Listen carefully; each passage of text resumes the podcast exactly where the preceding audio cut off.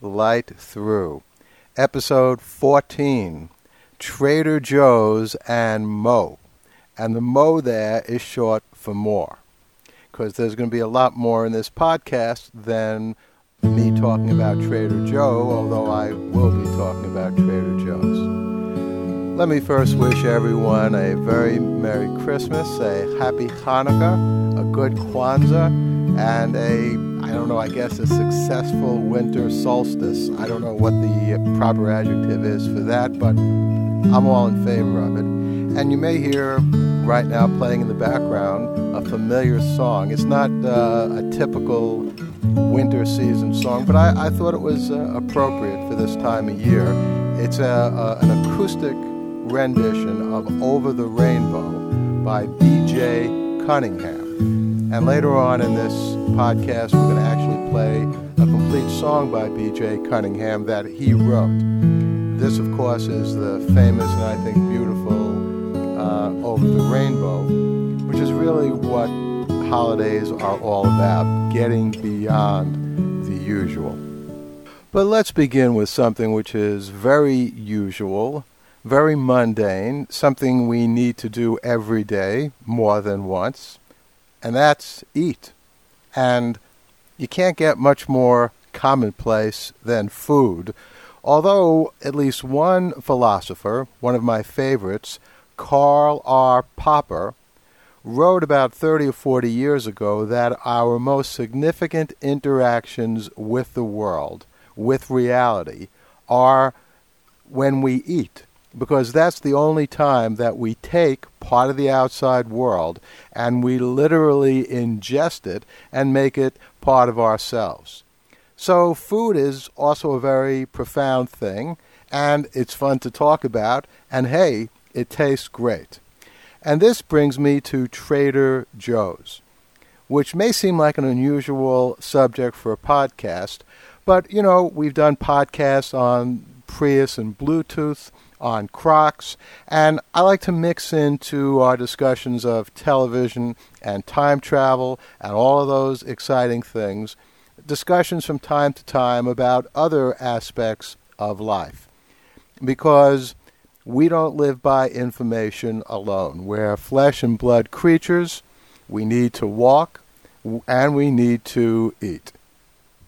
Now, I first became really aware of Trader Joe's about six months ago. I had been eating food from Trader Joe's because my wife had been shopping there and I'd been shopping there, but by aware of it, I mean thinking of Trader Joe's as something more significant than just a place that you pick up something to eat from time to time. And strangely enough, uh, my wife and I were at a science fiction convention in New Jersey, and I was sitting at a table doing a signing and there were a few other authors sitting around the table. And uh, as often happens uh, at these kinds of events, sometimes the place is really crowded and you have a lot of people clamoring to get your autograph. Other times, you're lucky if you get one person wandering in, dazed, confused, probably in the wrong room, uh, in a half an hour's time. And Unfortunately, this time was one of those times. But I can't even remember how it happened, but somehow we started talking about getting good food to eat. And the name Trader Joe's came up. And I began saying, you know, one of the things I really love about Trader Joe's are these chicken nuggets. You put them in the microwave for a minute. They're really delicious. They're not overcooked. They're tender. They're juicy. They're really fabulous. And this other writer uh, seated at the table said, You know, I love them too. They're spectacular. And she and I, and my wife, began talking about all the great things that you could get at Trader Joe's.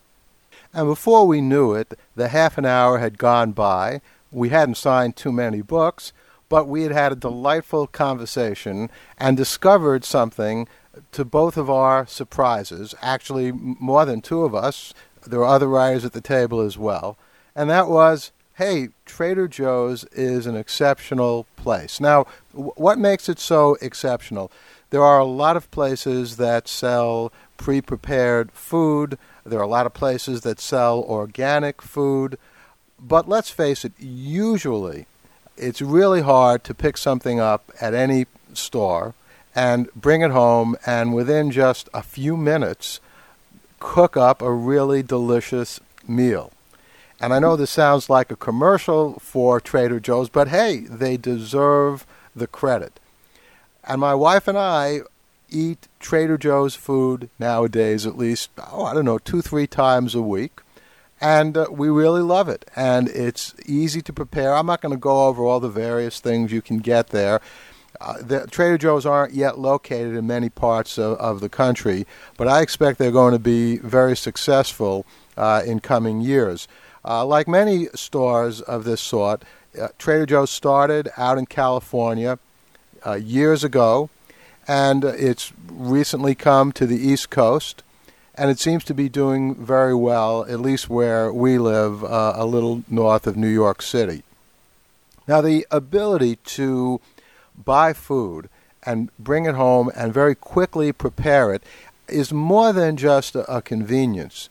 One of the books I read about 15 or 20 years ago was a work called Mechanization Takes Command, a rather imposing title by a philosopher and an historian whose name is Siegfried Giedion. And I won't bother to spell that for you, but I'll put his name on the uh, website, lightonlightthrough.com, in the uh, notes for this show. The name of the book, again, is Mechanization Takes Command. And one of the things that Giedion talks about in this book is what happened to society when bread was something that suddenly people were able to buy in stores. Originally, of course, in bakeries and groceries, and then later in supermarkets. What happened when people no longer had to prepare bread and bake bread? And according to Giedion, and if you think about it, it's common sense, it had all kinds of unforeseen consequences. One of the most important is that women were freed from the yoke of having to stay home and bake bread, although I'm sure, you know, a lot of women enjoy doing it. It is an enjoyable thing to do, but, you know, it's pretty much of a chore. And that enabled them to do other things with their lives go out and pursue professional careers while taking care of a home at the same time. So who knows what Trader Joe's will do in terms of its impact on society. Will people go out less to restaurants? Well, my wife and I do go out to restaurants a lot, but we've both noticed that the more we eat food that we're able to buy at Trader Joe's, well, obviously, the less we go out to restaurants and it'll be uh, interesting to see what happens uh, in the years ahead. I'm sure restaurants will be able to adjust, and uh, living close to New York City, there are so many restaurants. Uh, people love to eat out, so do we. But on the other hand, it's great having the capacity to get food at a place like Trader Joe's, prepare it literally in minutes in many cases, and, and have an excellent uh, dinner. And I have to say there's something else about Trader Joe's. Sometimes places just have magic. About two or three months ago, my wife and I were shopping in our local Trader Joe's, and I heard a very familiar voice uh, in the store. And it wasn't a live voice, it was a recording. And the voice was Wolfman Jack. Hey, yes, the Wolfman! Well, that's, that doesn't sound too much like Wolfman Jack, but those of you who may remember Wolfman Jack, he was uh, in the movie American Graffiti. He had a television show, The Midnight Special. He was a pretty important disc jockey out on the West Coast, and he worked for WNBC AM radio in the early 1970s. And actually, I had the pleasure of working with him for a little while. I'll save that story for another uh, podcast. But the point is, I can't remember the last time I heard Wolfman Jack's voice. And here my wife and I were going shopping, you know, loading up on some good grape juice and popcorn and those chicken nuggets that I told you about. And all of a sudden, over my shoulder, I hear the old wolfman howling and talking. Now, it wasn't really magical. It's just that Trader Joe's had the brilliant idea of piping in an XM radio show with Wolfman Jack. Wolfman Jack's original radio shows from the late 1960s. And it was it was really spectacular, not like any other oldies station I'd ever heard before. I can't imagine hearing Wolfman Jack or anything like that in any other supermarket. So, if you like Wolfman Jack, if you like good food, by the way, it's not very expensive either, really. Uh, you like eating well, and you like being able to prepare the food quickly, uh, take my advice, go to Trader Joe's. You won't be sorry. You'll be like my wife and me and these other writers at that science fiction convention. You'll wind up not only enjoying it, but talking your head off about it. Oh, and I should mention, by the way, so you don't get the wrong impression, and I don't get my head handed to me, that my wife is actually a great cook. Actually, seriously, she is. And she makes great dinners with all kinds of ingredients. It doesn't matter whether they come from Trader Joe's or any place else. She has a lot of talent as a cook. But what makes Trader Joe's great is that when we want to do other things and when time's of the essence, you can literally get a delicious dinner in, I don't know, under 15, 20 minutes, and that's really extraordinary. This podcast is proud to be part of the Blubrry Network. That's blueberry with no ease dot com. Yes, we are indeed, and this seemed like a good time to tell you about the blubrry.com community because Trader Joe's also sells delicious blueberries when they're in season. But let's now go on to the Mo part of our show. That is the more, in addition to Trader Joe. And you may remember a couple of weeks ago, I did a podcast called Every Eye a Camera, Every Ear a Microphone.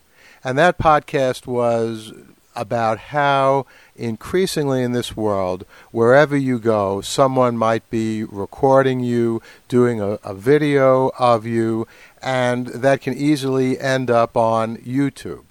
And I was therefore very interested to see that uh, last week, Time magazine, which every year, as I'm sure you know, chooses its person of the year, I mean, over the years, these have ranged from great people like John F. Kennedy to monsters like Adolf Hitler and everything in between. It's, it's really just the person who has had the most impact on the events in the previous year. So, Time magazine chose as its person of the year for 2006 you, us, all of us. That is, the people who are supplying the content to YouTube. And this is very much part of what I had in mind in every eye as a camera, every ear as a microphone, because what has happened is that the production of content, things that we see on television, listen to on the radio, listen to on podcasts, watch on videocasts, although that used to be something that a small group of professionals would do, now it's something that everyone does, and it's become almost as easy to make a video of something and then get it seen by potentially millions of people as it is to just have a, a conversation w- with a friend of yours. But there are actually other aspects to this as well. And one of the most interesting things uh, that happened in the past week was the enormous success of a video clip that originated on Saturday Night Live. And the way it was referred to on Saturday Night Live, this video, was Special Treat in a Box. There's a little even song that goes with it. Special Treat in a Box. Justin Timberlake and Andy Samberg were the two guys who put this little skit together. It's really hilarious. Uh, and since this isn't uh, an X rated or even an R rated podcast, I won't tell you exactly what that special treat in a box is, but suffice to say, uh, it's the significant part of the male anatomy. Now, when this skit was shown on Saturday Night Live, the word that would tell you what the treat was was bleeped out of the skit. this is not what the producers, of course, wanted. This is what, you know, NBC, uh, as all the networks are forever quaking in their boots about the FCC, even though the Federal Communications Commission, in its attempted enforcement of what it sees as decency, is, in my view, acting totally, totally in complete ignorance of and in complete contempt of the First Amendment, which clearly says Congress shall make no law prohibiting freedom of speech or the press. But even so, that hasn't stopped the FCC and sadly the Supreme Court from cracking down on broadcast media that just want to present material that these television stations and radio stations think might be of interest to their listeners.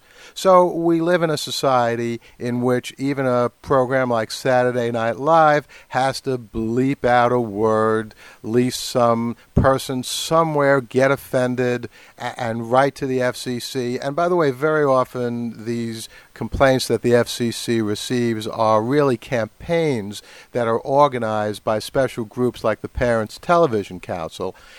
Anyhow, so NBC uh, broadcast this delightful skit, Special Treat in a Box, and they bleeped out the word. And literally within minutes after that skit was broadcast, there was a version of it that was put up on YouTube. And pretty quickly after that, there was a complete uncensored version of it that was available on YouTube. And at first, NBC was concerned about that. You know, YouTube doesn't have the right to put up to the general public NBC's content. But then NBC saw the light. And now, actually, both NBC and YouTube have two versions of Special Treat in a Box. One, the bleeped version, the other, the original skit, which was of course, what the writers and the producers of Saturday Night Live wanted to be aired in the first place. So this is a, a really hilarious skit, and, and I, I, highly recommend it. It's one of the funniest things I've seen in a long time. And I, and I couldn't help thinking that, thank goodness for YouTube, because now it doesn't matter if stations run scared from the FCC and its unconstitutional witch hunts against what it sees as indecency. It doesn't matter because as long as someone has the original tape and they're willing and able to put it up on YouTube, the world is not deprived of this content. Okay, enough politics and media analysis. Let's get back to a little B.J. Cunningham. And here is one of his best songs, in my opinion, Still Here.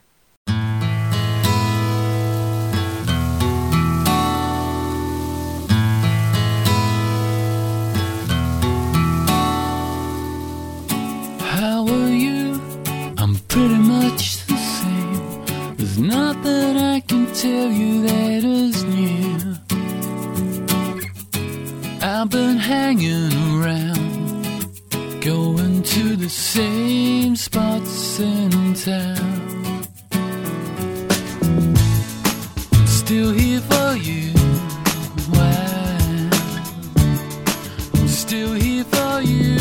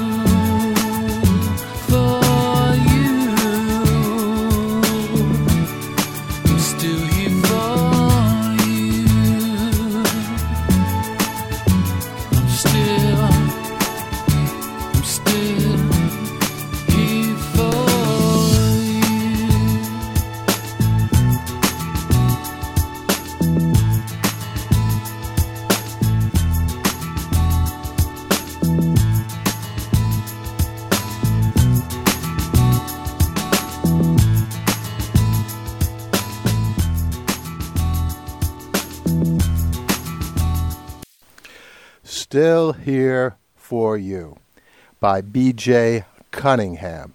And you know, that's the way I feel about you. I'll still be here for you next week and through all next year and hopefully many, many years to come. Now, this uh, cut comes from B.J. Cunningham's Frontiers album, and you can get the album on iTunes. And the acoustic version of Over the Rainbow comes from B.J. Cunningham's acoustic album. And as you can tell, he not only is a very talented songwriter, but a really accomplished acoustic guitarist. You can also uh, find more about B.J. Cunningham on his webpage and on his MySpace page. And if you go to lightonlightthrough.com, you'll find the exact links there that you can use to get to B.J. Cunningham's pages. Let's go to some email. And in fact, uh, for this podcast, there's just one piece of email I wanted to share the gist of with you. It's from Fin Five Fell, and actually he uh, read the piece I wrote about the new James Bond movie, Casino Royale, which was also the subject uh, of a podcast uh, about a month ago. But Fin Five Fell read the blog post that I put up uh, about that topic on my paullevinson.blogspot.com blog. And Fin Five Fell said, you know, he agrees with me that the puns were missing in Casino Royale, but it didn't matter to him. He still thought that was a spectacular movie, and in his opinion, the best of all the James Bond movies. Well, I still wouldn't go that far, but I have to admit that as time is going on, I don't even miss the puns all that much. Maybe puns aren't that important in the long run, or in the long pun. Okay, okay, I promise I'll try to stay away from those puns. But I do uh, want to say that uh, for some reason, some movies get better and better uh, in retrospect, other movies get worse and worse. And Casino Royale certainly seems even better to me now than when I first saw it. Promo.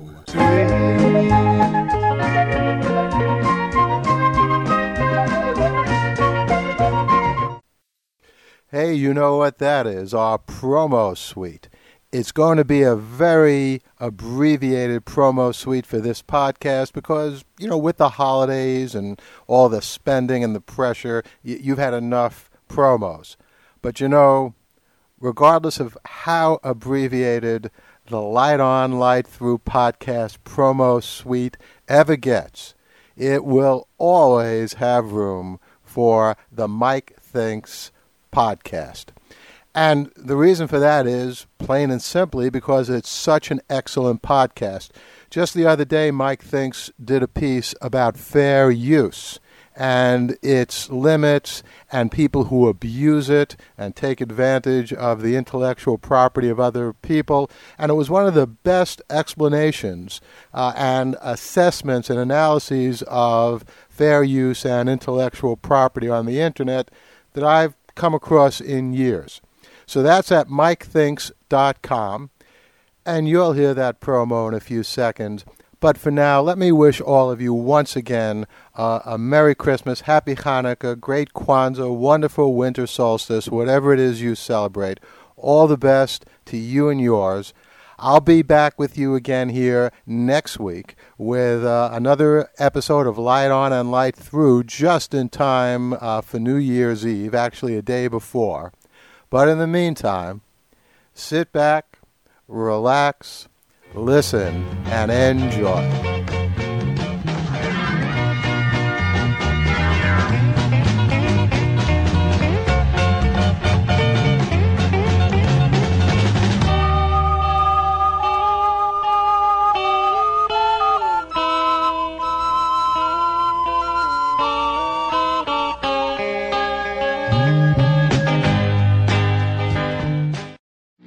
Check out the Mike Thinks podcast, www.mikethinks.com. News and current events with an opinion.